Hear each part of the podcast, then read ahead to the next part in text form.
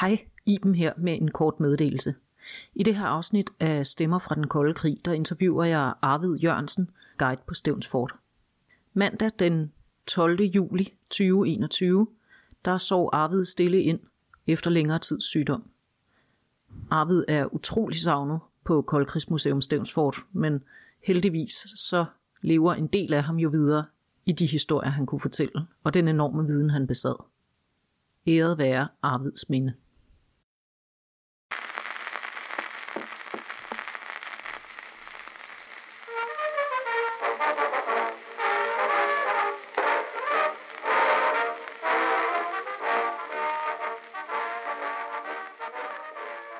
Goddag og velkommen til Stemmer fra den kolde krig.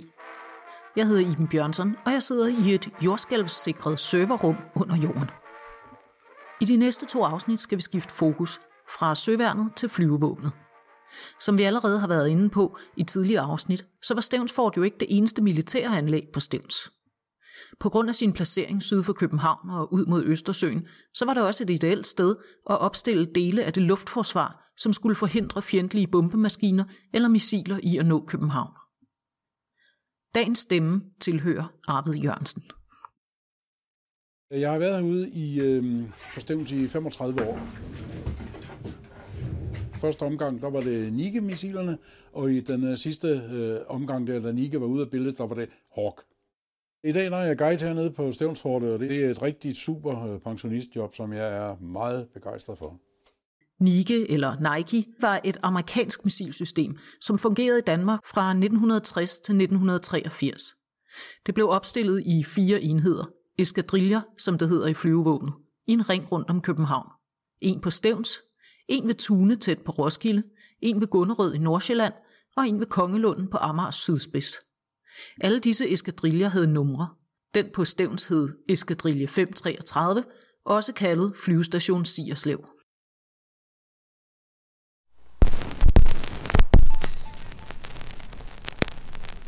Politikken 2. februar 1958. Sådan placeres de nye raketbatterier. Forsvarsminister Paul Hansen vil denne uge træffe afgørelse om placering af de fire Nike raketbatterier, som Danmark i løbet af de næste år modtager på det amerikanske våbenhjælpprogram. Et udvalg af militært sagkyndige har set på forskellige egnede steder og afgivet en indstilling til ministeren. Forslaget går, efter hvad politikken erfarer, ud på at placere et batteri i Nordsjælland, et i Midtjylland, et på Stævns og et på Amager. Af praktiske grunde søges batterierne så vidt muligt anbragt i forbindelse med eller i nærheden af bestående garnisoner, således at man undgår særligt byggeri til kassanering af mandskabet til batterierne. Derfor vil det nordsjællandske batteri blive placeret i nærheden af kaserneanlæggene omkring Farum, Sjælsmark og Høvelte. Det midtjyllandske batteri anbringes efter forslaget en halv snes kilometer sydøst for garnisonsbyen Roskilde. På Stævns tænkes batteriet anbragt få kilometer fra Stævnsfortet, mens batteriet på Amager foreslås placeret med den mandskabsmæssige forbindelse til Dragørfortet.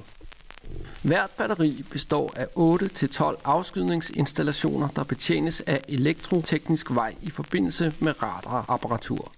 Alene afskydningsinstallationerne vil kræve en del plads, men dertil kommer krav til underbringelse af mandskab, det elektroniske apparatur, depoter, samt kravet om en vis sikkerhedszone, så der bliver behov for adskillige tynder land til hvert batteri.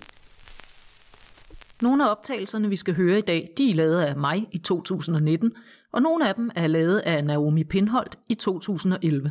De fleste af dem er lavet på Stævns Klint. Og på Stævns Klint, ja, der blæser det altså. Stort set hele tiden. Så selvom vi prøver at finde læ, så kommer der af til lidt blæst i mikrofonen. Det er nemlig heller ikke helt tilfældigt, at både Naomi Pindholt og jeg tog ud på Klinten for at interviewe Arvid. Optagelserne er nemlig lavet på Eskadrille 533's gamle kontrolområde, der ligger ude på det, som hedder Mandehoved eller Sierslev Flagbanke. Og grunden til, at jeg har fået det navn der, det er, at øh, for en hel del år siden, hvis man gik ned på stranden, og så kiggede op nordpå, så havde øh, Clinton, den havde en struktur og et mønster, således at det lignede lige præcis et mandehoved med pande og næse osv. I dag, der øh, har der altså været nogle skred og nogle ændringer i strukturen derude, så nu er det mandehoved altså væk. Okay. Men altså, det er altså grunden til, at det kom til at hedde det i sin tid. Og så havde det også et øh, andet navn, det hed Sierslev Flagbanke. Og øh, det er fordi, at der helt ude på spidsen af klinten der, så stod en øh, flagstang, og så gik der en øh, sti, gangsti, herfra og til landsbyen Sierslev, som ligger øh, cirka 2,5 km i den retning der. Så øh, om øh, søndagen, specielt der om sommeren der, pakker man madkurve og ting og sager, og så vandrer man af den her sti ud til flagbanken herude, og så hygger sig ude på, på klintekanten herude. Og ligeledes så mødtes man så ude sådan ved særlige højtider, grundlovsdag og så videre, og så videre, og så hejste man så det der flag ud på spidsen ud på flagbanken op. Men sidenhen, så bliver det et militært område, så omkring øh, 1960, der blev det et radarområde, det blev et styreområde for de store øh, Nike-missiler, som stod stationeret øh, et godt stykke væk, altså mm-hmm. længere inde på land, i en afstand af cirka 2 km. I første omgang var det faktisk ikke flyvevåbnet, der fik missilerne, men hæren. Alt, hvad der havde med luftværn at gøre, det var jo underlagt hæren. Alt, hvad der hed, der hed jordbaseret luftforsvar. Så da de missiler kom også, så øh, var det hæren, der fik dem. Og øh, det holdt kun i to år, så gik de over til flyvåbner. Og det var der sådan flere forklaringer på. For det første, så fandt man ret hurtigt ud af, at det var meget, meget vigtigt at kunne integrere det jordbaserede luftforsvar med, øh, med jægerflyene. Og øh, der havde altså flyvåbnet nogle langt bedre værktøjer til det. Og tilfældighederne ville det altså sådan, at netop den dag, hvor raketterne overgik fra hæren til flyvevåbnet, det var også den dag, hvor en ung Arvid Jørgensen var blevet indkaldt til flyvevåbnet. Så jeg blev indkaldt som værnepligtig til flyvåbnet. Den 2. juli øh, 1962 kl. 12 lokaltid, der startede jeg inde i Ørlejen. Og øh, det var godt nok et noget specielt øh, tidspunkt, hvor klokkeslættet blev indkaldt på. For det var lige ja. præcis den dato og det klokkeslæt, hvor at Nike-systemet der, det overgik fra hæren til flyvåbnet. Og det var ovenkøbt kl. 12 den dag. Så øh, jeg er indkaldt til flyvåbnet. Men var rekrut i hæren. Fordi det havde de altså ikke fået ændret øh, på det tidspunkt der. Så det var altså artilleriets, øh, luftartilleri til øh, rekrutskole inde i Ørlejen.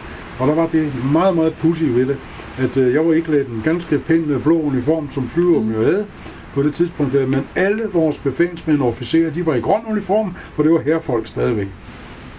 Så øh, blev jeg taget som sergeant. Det var der mange, der gjorde det engang. Og det var en værnepligtig sergeant. Og øh, det var tre måneder efter. Det var sådan en, en lidt mærkeligt, jeg startede faktisk på øh, sergeantskolen oppe i Værløs. Men jeg var tilknyttet øh, Eskadel 534 i Tune. Og øh, den mærkelige øh, sergeanthistorie der, den foregik på den måde, at øh, vi blev dels øh, oplært ude i øh, enheden derude. Der havde vi så vores øh, specialuddannelse ude i 534. Men øh, alt, hvad der havde med landmilitær og andre ting at gøre, som man skulle, øh, det havde vi oppe i Værløs. Så det var sådan skiftevis. Det var øh, en måned det ene sted, og en måned det andet sted, med høj grad overgangsfase. Og så, øh, så blev jeg ude socialt øh, 13 måneder senere. Og så startede jeg så op som øh, sergeant ude i, i 534 ude i Tune. Og var derude indtil 65, Så kom jeg på kurs i Norge i 8 måneder. Fantastisk tid. Det var rigtig, rigtig godt. Jeg mistede tiden, der er jeg familie med deroppe. Vel ankom hjem fra Norge, der vidste jeg godt, at øh, der var det slut op i Roskilde, op i 534. Det var ned til Stævns. Og så kom jeg ned og jeg startede hernede i 1966. Og på det tidspunkt, når jeg over social, der blev jeg udnævnt til i to år efter jeg blev sendt, det vil sige i 65. Og så var der afskydningen herude til 1970, og så var jeg heroppe indtil øh, 83. Nike-systemet blev nedlagt i 1983, og der kom arvet over på det missilsystem, som hedder Hawk. Men Hawk gemmer vi til næste afsnit, for nu vender vi tilbage til Arvids tjenestetid på Nike-systemet.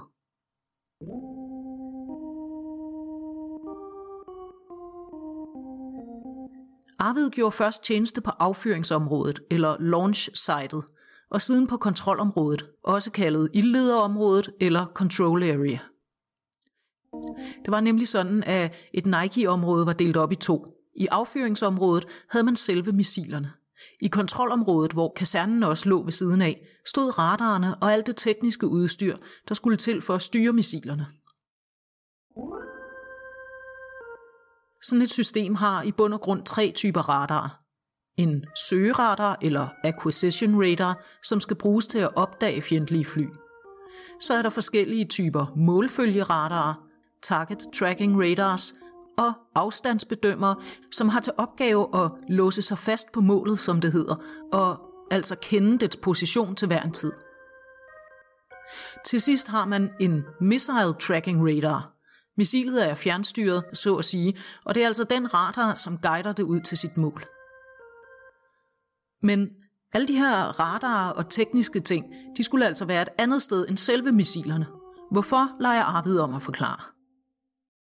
Grunden den var øh, ganske enkelt, at øh, når man øh, påkommende tilfælde skulle fyre de her store Nike-missiler af, der, især den store Nike Hercules, så øh, skød man den stort set lodret op, inden den begyndte at, og, og få sin kurs, hvor den skulle dreje hen. Og, og på vejen derop der, der gik det simpelthen så stærkt, at øh, man var nødt til at lave en vis spacing imellem den radar, der skulle følge den deroppe af, kort og godt.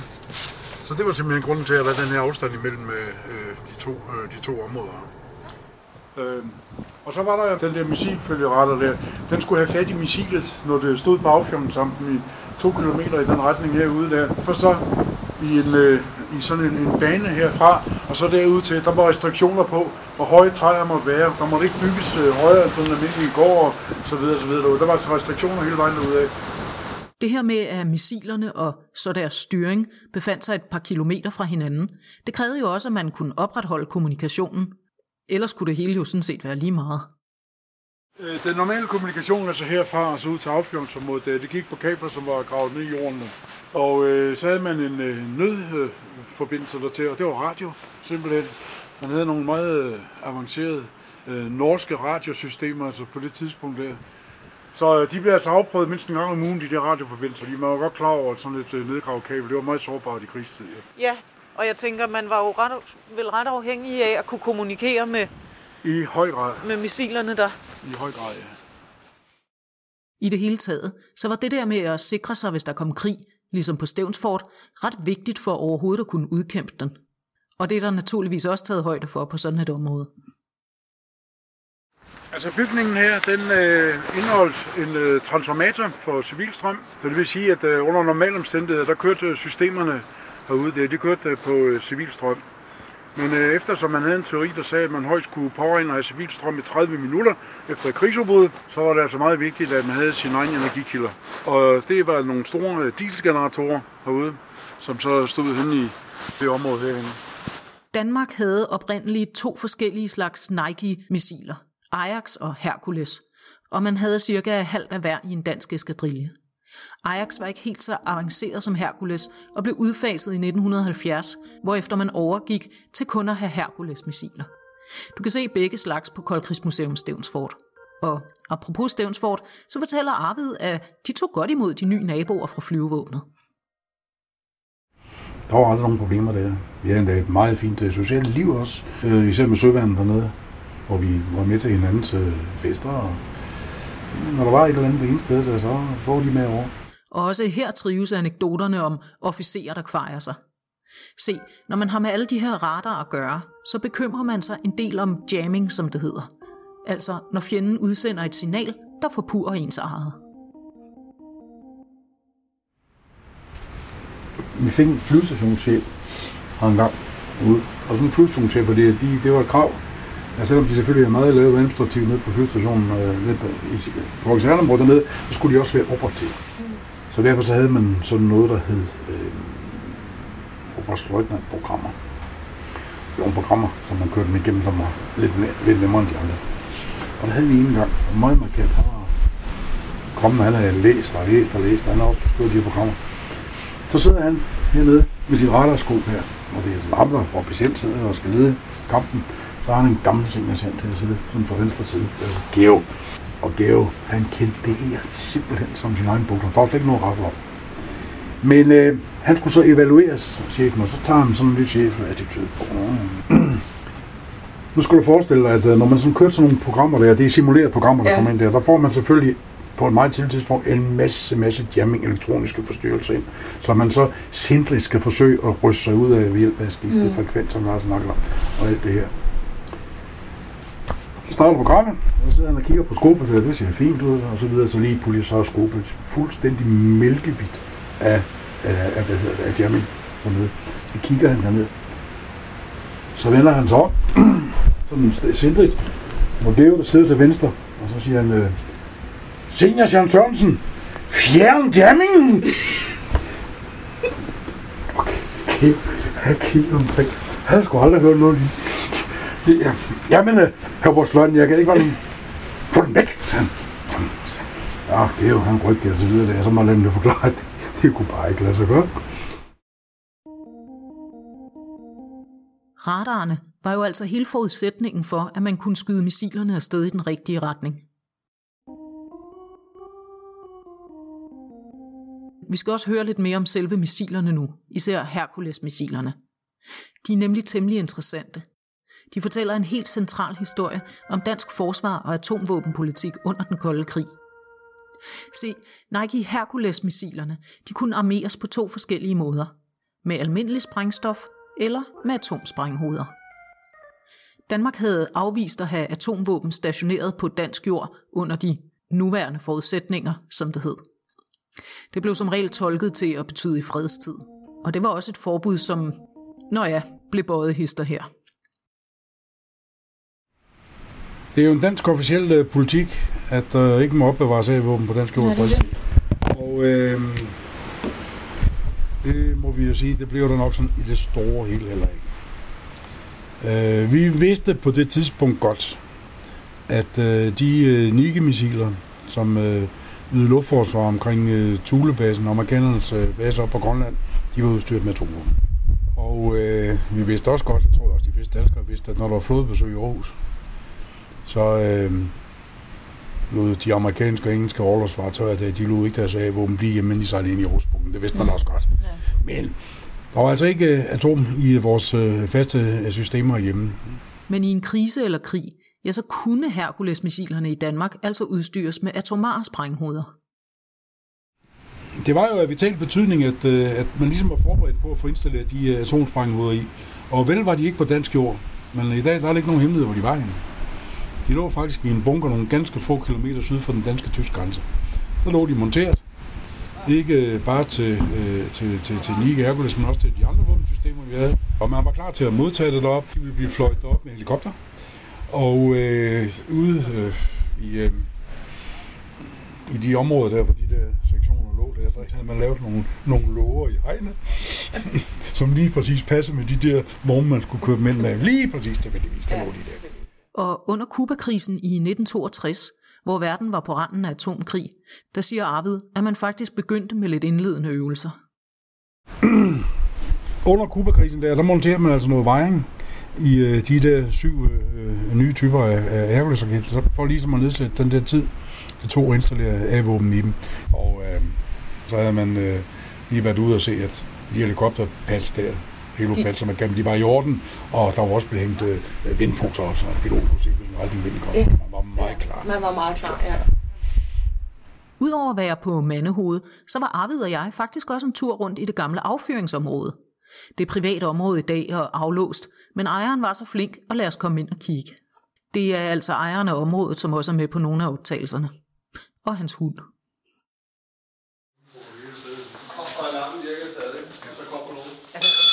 Hej!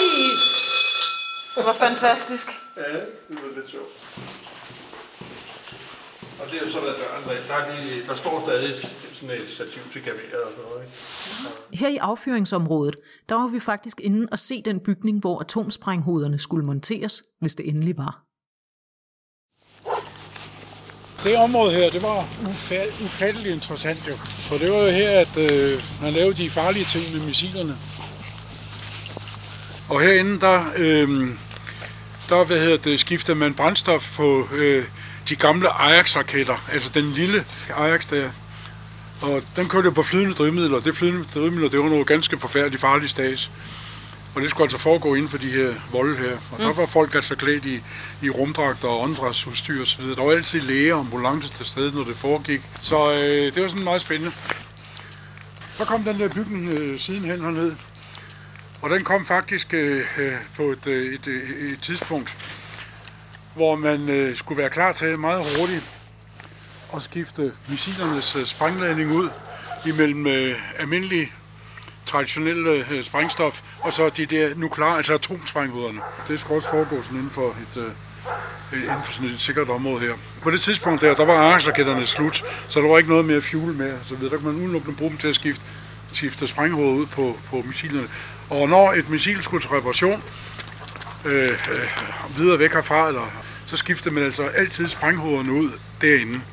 Så det var en ret vigtig bygning. Så de der nukleare sprænghoveder, der lå klar i Tyskland, de skulle så monteres herinde. Yes, lige præcis. Hold da kæft. ja, Og de skulle flyves op i helikopter. Det var sat. Og det, man har aldrig nogensinde øvelser i at, at, at ligesom skifte dem ud, for de kom jo ikke på noget tidspunkt. Man var fuldstændig klar til det. Vi gik også en tur ned til der, hvor missilerne stod klar på deres ramper. Der var tre forskellige sektioner. Alfa, Bravo og Charlie, med hver tre affyringsramper og lagerbygninger, hvor der har ligget flere missiler klar.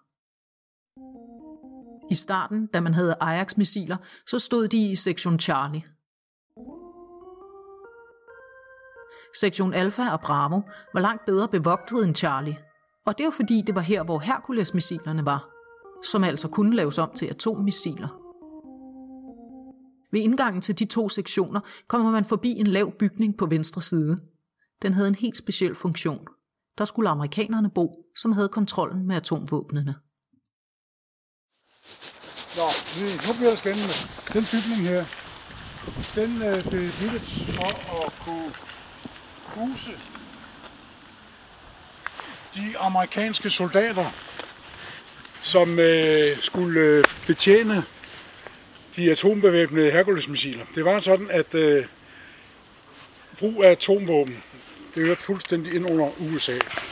Uanset om der var udstationeret atomvåben i landene, f.eks. i Tyskland osv., der, så var der amerikanerne, der havde kontrollen over de A-våben der. Og det var vagtbygningen, kaldte man den. Den blev så brugt som øh, undervisningslokale øh, sådan til daglig. Derindefra, der øh, kunne man altså holde øh, vagt hernede over det her område. Læg mærke til, at der er en speciel port derind til. Det er også derindefra, at man øh, styrede øh, selve vagttjenesten. Læg mærke til de her centribokser her. står hele vejen rundt omkring øh, de her to sektioner her. Man kan prøve at se, de står faktisk, man kan se fra den ene til den anden, der står en, og så står der en længere ud, der står hele vejen. Aha. Og derinde der, der kunne man så sætte en øh, bevæbnet vagt med skydeskår med sine maskingevær. Og øh, så var der lys hele vejen rundt. Der står nogle Ja. ja. lyskaster rundt omkring. Jeg ved, De, de er skåret ned. De er høje med store ja. projektører. Der er kun lidt tilbage. Der har været dobbelthegn her. Ja, det yderste hegn er der hele vejen rundt. Ja, så var der et inderhegn der, men jeg skal lige sige, imellem de to hegn, som I kan se der, der var pigtrådsspiraler. Så spiralhegn hele vejen ned, så man kunne ikke bare hoppe over, så hang man ned i det pigtråd. Det var altså virkelig godt beskyttet. Det. Men uanset bevogtningen her på Stævns, så var det dog ikke noget imod nogle af de steder, Arvid har set i for eksempel Tyskland. Og så var jeg så heldig, at i meget af perioden der, så var jeg fast øh, evaluator på, på NATO's øh, evalueringshold, når man rykkede ud til udlandet og tjekkede andre enheder. Blandt andet har jeg været nede og været med til at evaluere, det var meget, meget interessant, en tysk øh, NIGE-enhed, som var atombevæbnet. Det var spændende. Fik man ja. jo sådan en mulighed for at se både det ene og det andet, som øh, man normalt ikke øh, sådan ser. De gør sådan en, en, en lidt anden procedur, så er de jo en ren sikkerhed med deres affyringsområde. Og udefra, der der stod sådan nogle store, der sat nogle kæmpemæssige store skilte op, ikke bare sådan nogle planter der med militært område adgang forbudt, nogle mægtige skilt, som var øh, belyst, projektørlyst om natten der. Og der stod, at øh, if you pass this line, you will be shot until you die. Jamen, så havde man sådan ligesom fået dem strukket ud, ikke? Næsten ren korporat. Men de kom altså aldrig til Danmark. Hverken atomvåbnene eller deres amerikanske operatører. Men jeg har også haft nogle af de der helt gamle herude, og der, der er nogle af dem, de påstår, at de med sikkerhed kan huske, at der har været på et tidspunkt var atomsprænghoveder. Det siger de. Hvor der var helt vildt meget øh, mandskab og ting og sager, men det er der ikke nogen, der kan bekræfte det. Nej, Det øh, lyder vildt. de husker forkert. De har der altså ikke været herude. Nej. Måske var det, fordi de satte de der næser på. Nå ja, Men hvad var det for nogle næser? Det lader jeg Arvid fortælle om her. For den fortælling hænger også sammen med, at Hercules-missilerne kunne bruges til andet end bare luftforsvar. Den eneste forskel udefra på Herculesen, om der er en atomsprængladning i den, eller der er en almindelig i det er næsen på den. Øh, den næse, der sidder på Herculesen ude der, det er bare sådan en konisk næse, man har skruet på, ligesom. Men den blev skiftet ud, samtidig med den der vejen der. Og så fik den sådan en øh, 25-30 cm lang sylenæse på, sådan en syl derude.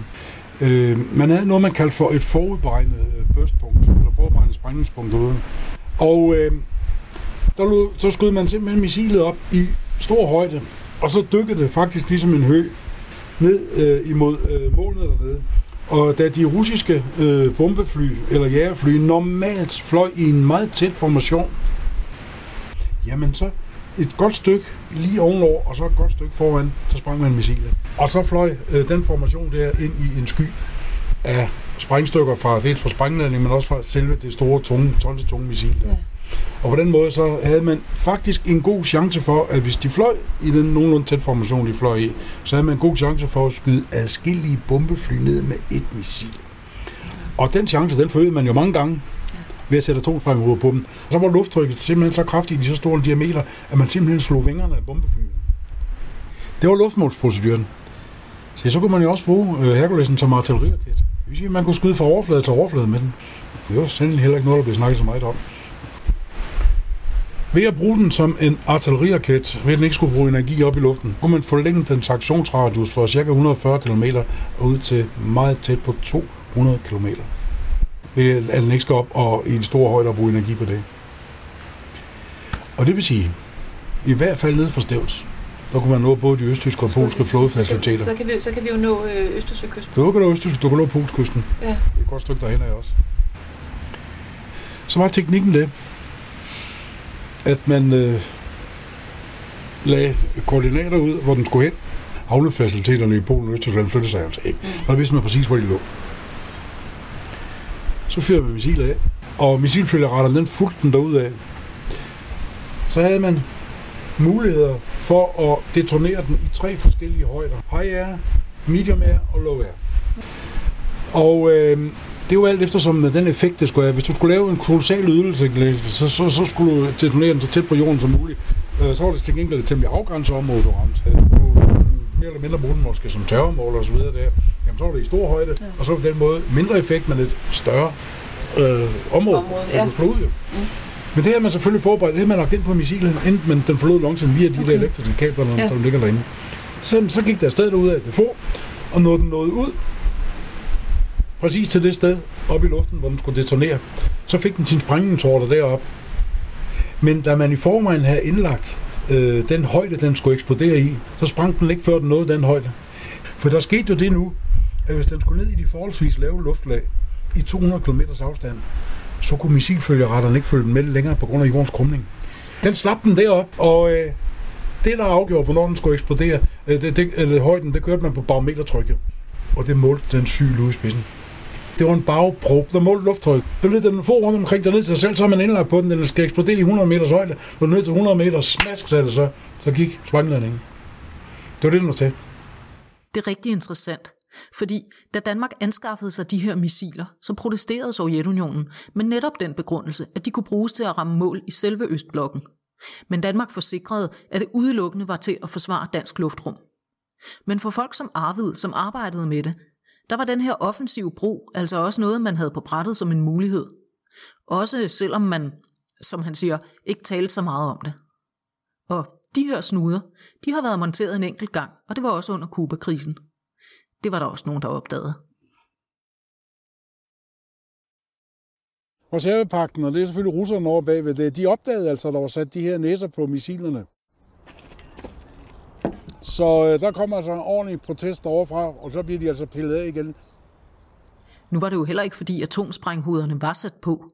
Arvid mener, at det var et led i de her, skal vi kalde dem småforberedelser, hvis nu der skulle blive brug for det. Det var et led i at uddanne dem til, at jeg skal lige sige, de spidser, der sad, de sad lige i øjen næsehøjde på operatøren, når de gik rundt. Det var meget sylespidse. Så derfor var der sådan en, man kaldte det en postkasse over dem, altså sådan en rød beskyttelseskasse over. Den beskyttelseskasse der, når nu klargjorde missilerne, så skulle man jo for dagen huske at fjerne den i en susende radio, så den ikke blev sendt afsted med sådan en beskyttelseskasse på, og så videre, så videre. Der. Det var simpelthen for at gøre personalet, øh, hvad skal man sige, vant til, eller klar ja, til ja. Øh, at, at betjene dem. Og, og det, det er den eneste grund til, at jeg kan se, at de sad på. Fordi at du kunne skifte dem ud på, på de seks missiler, det drejer sig om, det, så kan du skifte dem ud på 5 minutter. Det er kun et spørgsmål om at trække en ledning, der lå løst ind i snuden på den, og så lige forbinde ledningen til at så skrue på. Og så er vi henne i det her med beredskabsgrader. Hvornår begynder man egentlig at gøre sig klar til krig? Og hvor meget gør man sig klar? Vi havde øhm, fire beredskabsgrader, og to, to alarmeringsgrader. Man lå i øh, fredsberedskab, og det vi, det vi normalt lå i. Det næste, det var forstærket fred. Forstærket fred. Ja, der begyndte man faktisk at gøre klar. Udtryk. Ja, ja, det er forstærket fred. Altså, nu skal man altså være klar. Der er et eller andet galt nu. Ja. Det begynder altså, det, der er det indikationer. Ja. Normalt billede ændrer sig. Man flytter rundt på fly og Mm. kampvogn og så ruller man i forstærket bred. Og det, det, var, øh, det var der, vi lå i øh, under Kuba-krig og andre kriser der. Normalt var man ikke højere men vi var ikke højere op end forstærket fred. I forstærket fred, så det, det, det var så snedigt lavet, at du kunne godt tage nogle delforanstaltninger fra den næste beredskabsgrad. Det kunne du godt foretage under forstærket fred. Du kunne foretage det og det og det og det og det punkt, men ikke det og det og det og det. Så det vil sige, at under forstærket fred, så kunne man altså ikke begynde at flytte atomsprængladninger i Nike for eksempel. Men du kunne godt dele ammunition ud til soldaterne.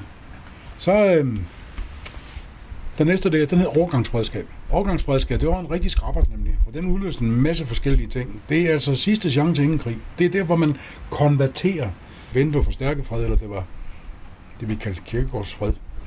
Ja, ja, ja, dyb og vejfred. Øh, Nå. Øh, den der øh, forstærket fred, det var noget, der og, og der skete faktisk mange ting under forstærket fred. Også, også, også i, øh, i øh, de øvelser der, de skulle være så realistiske som muligt. Udover de her nationale beredskabsgrader, så var der også inden for Nike-systemet nogle forskellige beredskabsgrader.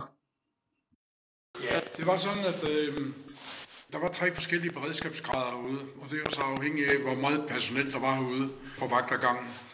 Man havde en, øh, en øh, beredskabsgrad, der hed øh, beredskab 20 minutter. Det vil sige, at øh, der måtte gå 20 minutter på det øjeblik, man registrerede fly, indtil det skulle være skudt ned. Og i 20 minutters beredskab der, der måtte det meste af personel der, det måtte opholde sig herop, for der kunne de nå ned i sektionerne hernede øh, bagved. Øh, og så havde man en beredskabsgrad, der 5 minutter. Og i det tilfælde der, der var ikke nogen, der var heroppe. Der var alle ned i sektionerne dernede. Og så havde man endelig, øh, man havde sådan set den sidste en også, og det var en regulær krigsberedskab, dernede Battle Stations, og det var to minutter. Og der sad folk altså vågne alle sammen med fingrene på aftrækkeren for at sige det rent ud. Det var spændende tider, ja. Arvid siger, at det faktisk skete jævnligt, at man gik op i beredskab.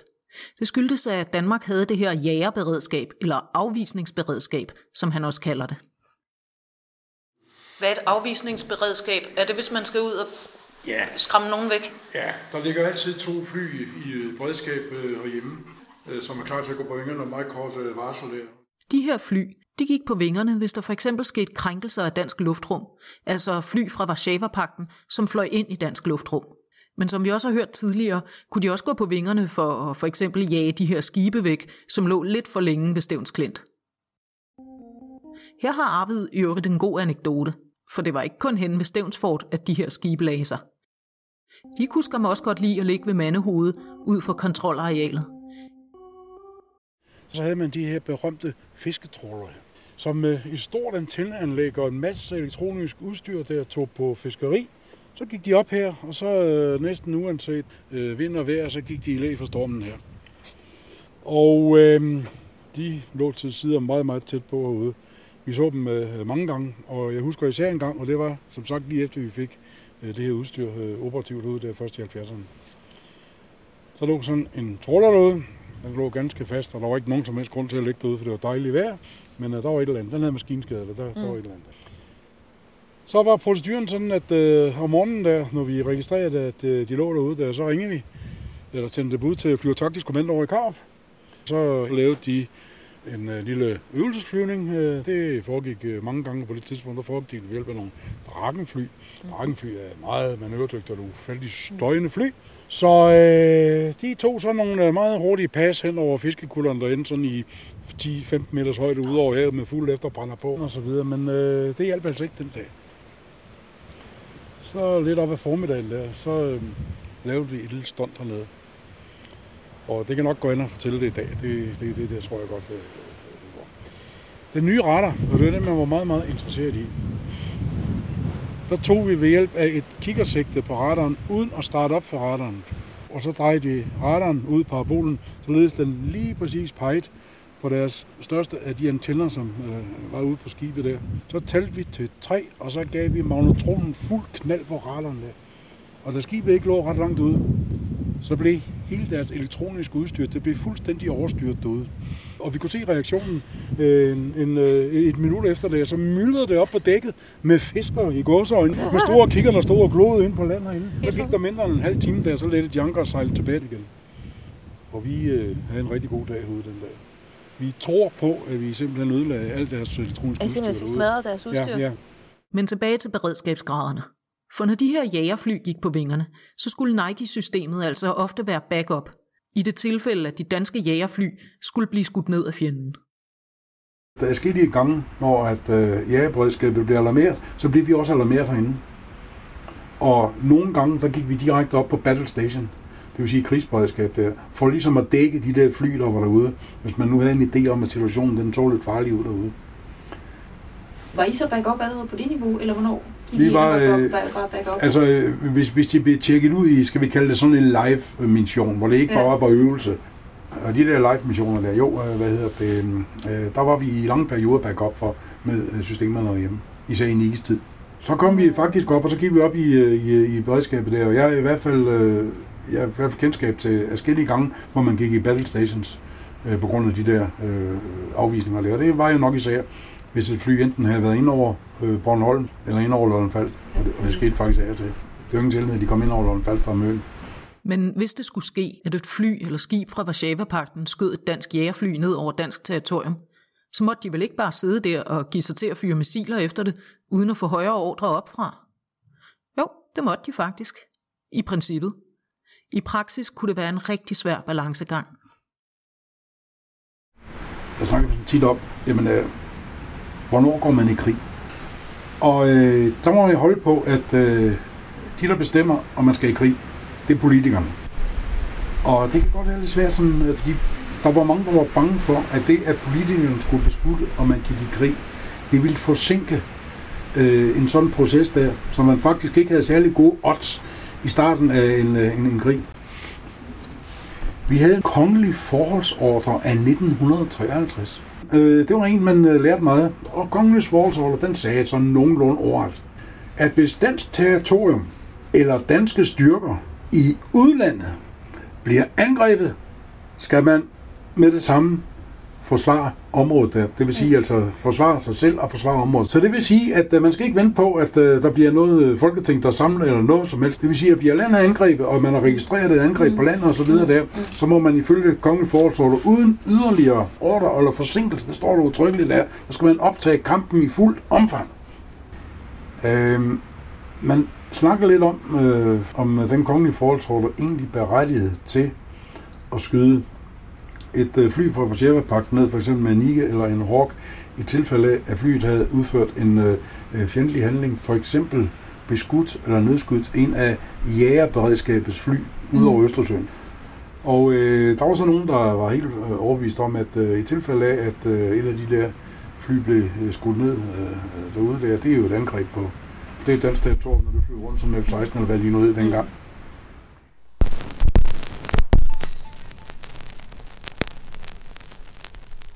Vi, Frederik den 9. af Guds nåde, konge til Danmark, de Venters og goters hertug til Slesvig, Holsten, Stormaren, Ditmarsken, Lavnborg og Oldenborg, gør vidderligt i tilfælde af angreb på dansk territorium eller på dansk militær enhed uden for dansk territorium, skal de angrebne styrker ufortøvet optage kampen, uden at ordre afventes eller søges indhentet, selvom krigserklæring eller krigstilstand ikke er de pågældende chefer bekendt. Givet på Amalienborg den 6. marts 1952 under vor kongelige hånd og sejl, Frederik R.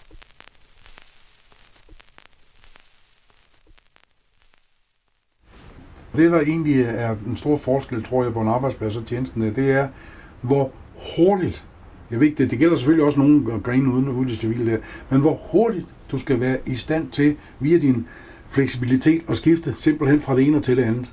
Altså, du tror dig, at du står lige her nu, og I var det dejligt, der er god tid, der er lige pudsigt der, og så kommer der altså et eller andet ind for højre der, som øh, fuldstændig øh, ændrer din situation her nu, hvor du lynhurtigt skal begynde at tænke nogle nye tanker.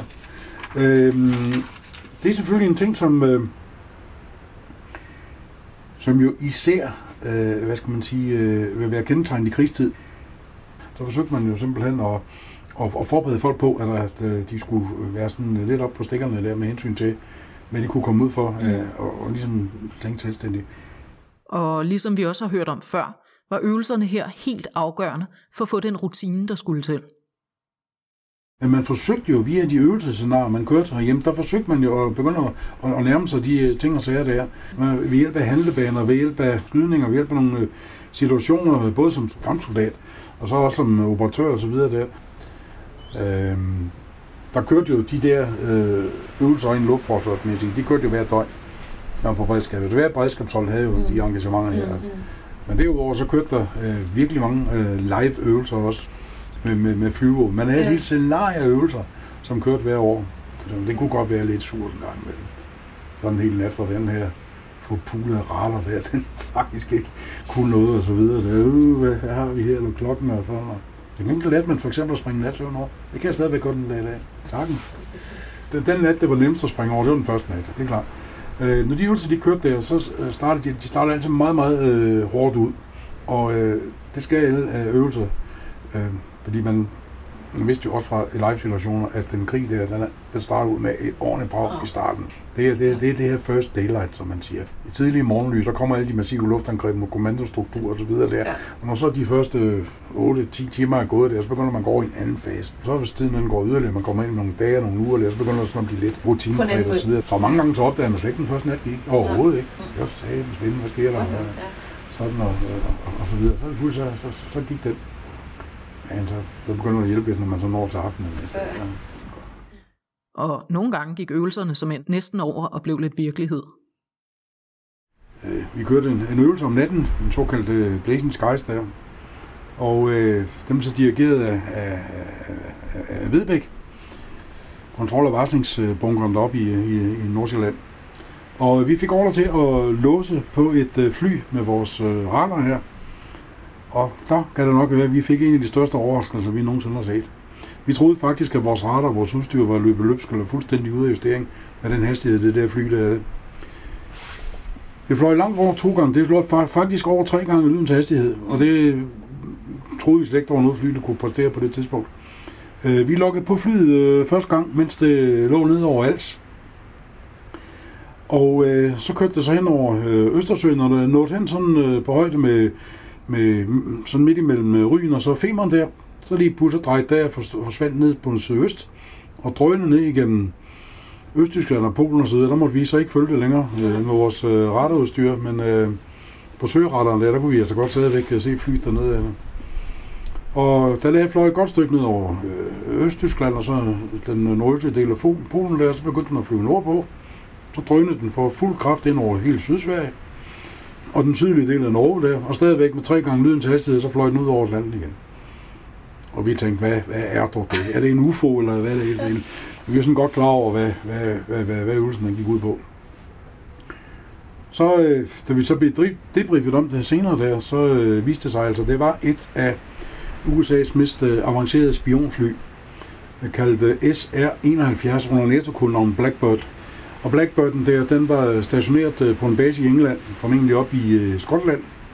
Og øh, det blev ikke det sidste, vi så til den. Øh, Afskillige gange der, så øvelsesmæssigt, eller fulgte vi den der om natten til. Den satte altså fuld speed på, og så fløj den på øvelsesflyvning, rekognosceringsflyvning ned igennem Østtyskland og Polen, og så på hjemturen, så var der ingen grund til sådan en anden at tage den korteste vej, så det foregik ind over Sydsverige, Sydnorge, og så var man så tilbage til, til, hvad hedder det, til England igen. Spændende. Og hvad hedder det, efterhånden som det er foregået nogle gange, så forsøgte de at, at, at skærpe beredskabet lidt dernede i Østtyskland. Og øh, så kunne vi jo se, at de var faktisk lidt på vagt dernede. Fordi at øh, så snart de registrerede det fly, så gik der nogle luftforsvarsfly, og det har muligvis været den der MiG-25. De gik på vingerne ned fra en base nede i Østtyskland, og de her MiG-25, de kunne flyve øh, afsindig stærkt. Det kunne vi se på, øh, på nogle af de der øh, spor der, men øh, de nåede den aldrig. Men som vi også har hørt nogle andre sige, så var det her med at sidde i frontlinjen, og nogle gange i gråzonen mellem krig og fred, ikke noget, man gik og tænkte en hel masse over. Hvis jeg skal være helt ærlig, og det skal jeg selvfølgelig, så tænkte vi ikke rigtig over det. Bange nej, det, øh, det var vi ikke. Vi var klar til at gå i krig, ja. Ingen tvivl om det.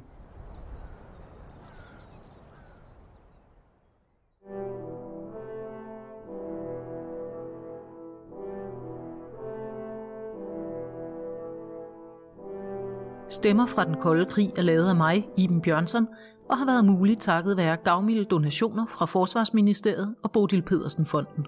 Tusind tak for det. Tak også til Arvid og alle de andre, som har sagt ja til at lade sig interviewe. Og en særlig tak til Per Clausen for at vise os rundt på det gamle afføringsområde ved Sierslev. Ekstra speak af Anders Knudsen og interviews af Naomi Pindholt.